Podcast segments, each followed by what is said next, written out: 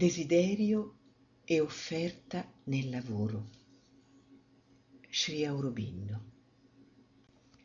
È un errore assai diffuso quello di credere che l'azione sia impossibile senza il movente del desiderio, o perlomeno priva di senso senza di esso. La maggior parte dell'azione che si opera nell'universo viene compiuta senza l'intervento del desiderio. Procede infatti dalla calma necessità della natura e dalla sua legge spontanea.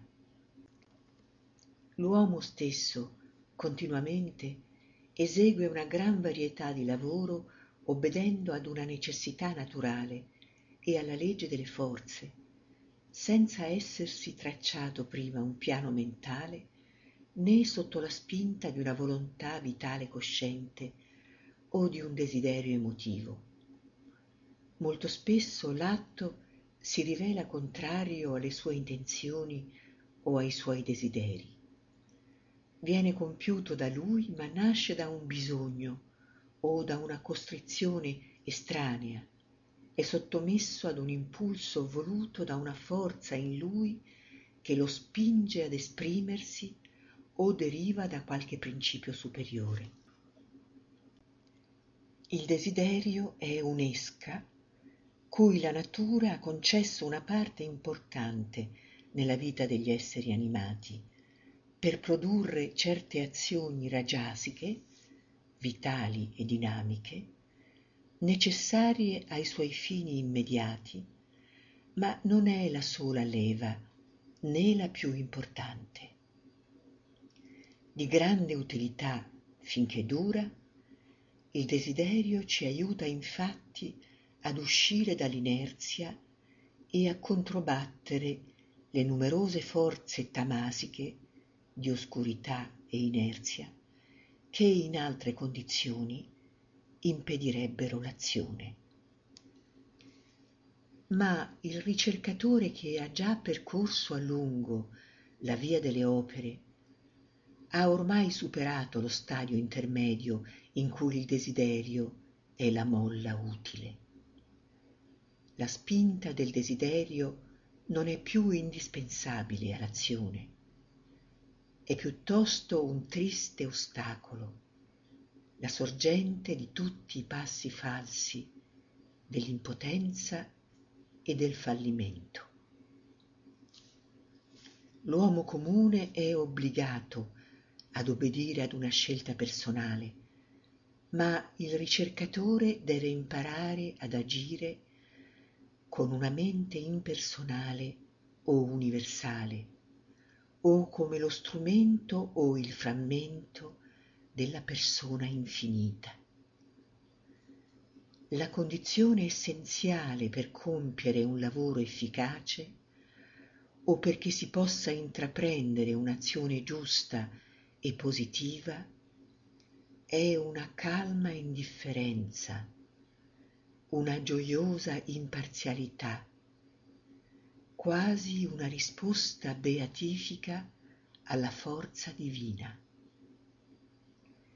Né il desiderio né l'attaccamento devono essere la guida, ma una volontà che si muove nella pace divina una conoscenza che esce dalla luce trascendente, il gioioso impulso di una forza venuta dal supremo Ananda.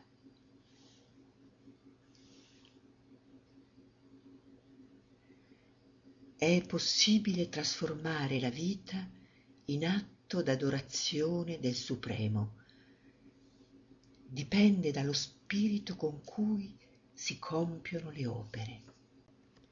Dice infatti la Gita, accetto anche l'offerta devota di coloro che mi offrono con cuore pieno d'adorazione una foglia, un frutto o una tazza d'acqua e ne gioisco.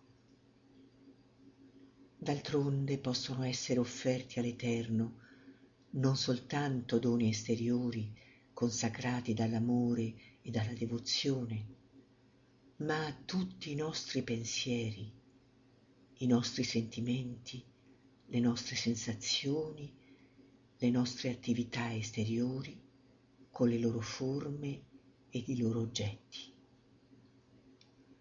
È pur vero che l'atto particolare o la forma di un'azione hanno la loro importanza, forse anche una grande importanza, ma il fattore essenziale è lo spirito con cui l'atto viene compiuto, lo spirito di cui l'atto è il simbolo e l'espressione materializzata, che gli conferisce il pieno valore e il pieno significato giustificativo. Il primo passo su questo lungo cammino è la consacrazione di tutte le nostre opere facendone un sacrificio al divino in noi e nel mondo. È un'attitudine del cuore e del pensiero non molto difficile da assumere, ma difficilissimo da rendere assolutamente sincero e integrale.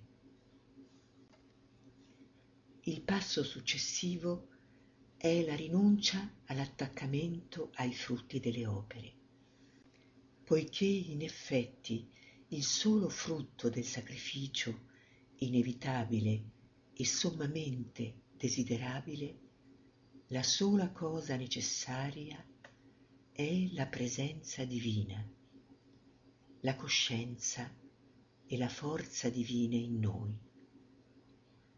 Compiuto questo passo, il resto viene in sovrappiù.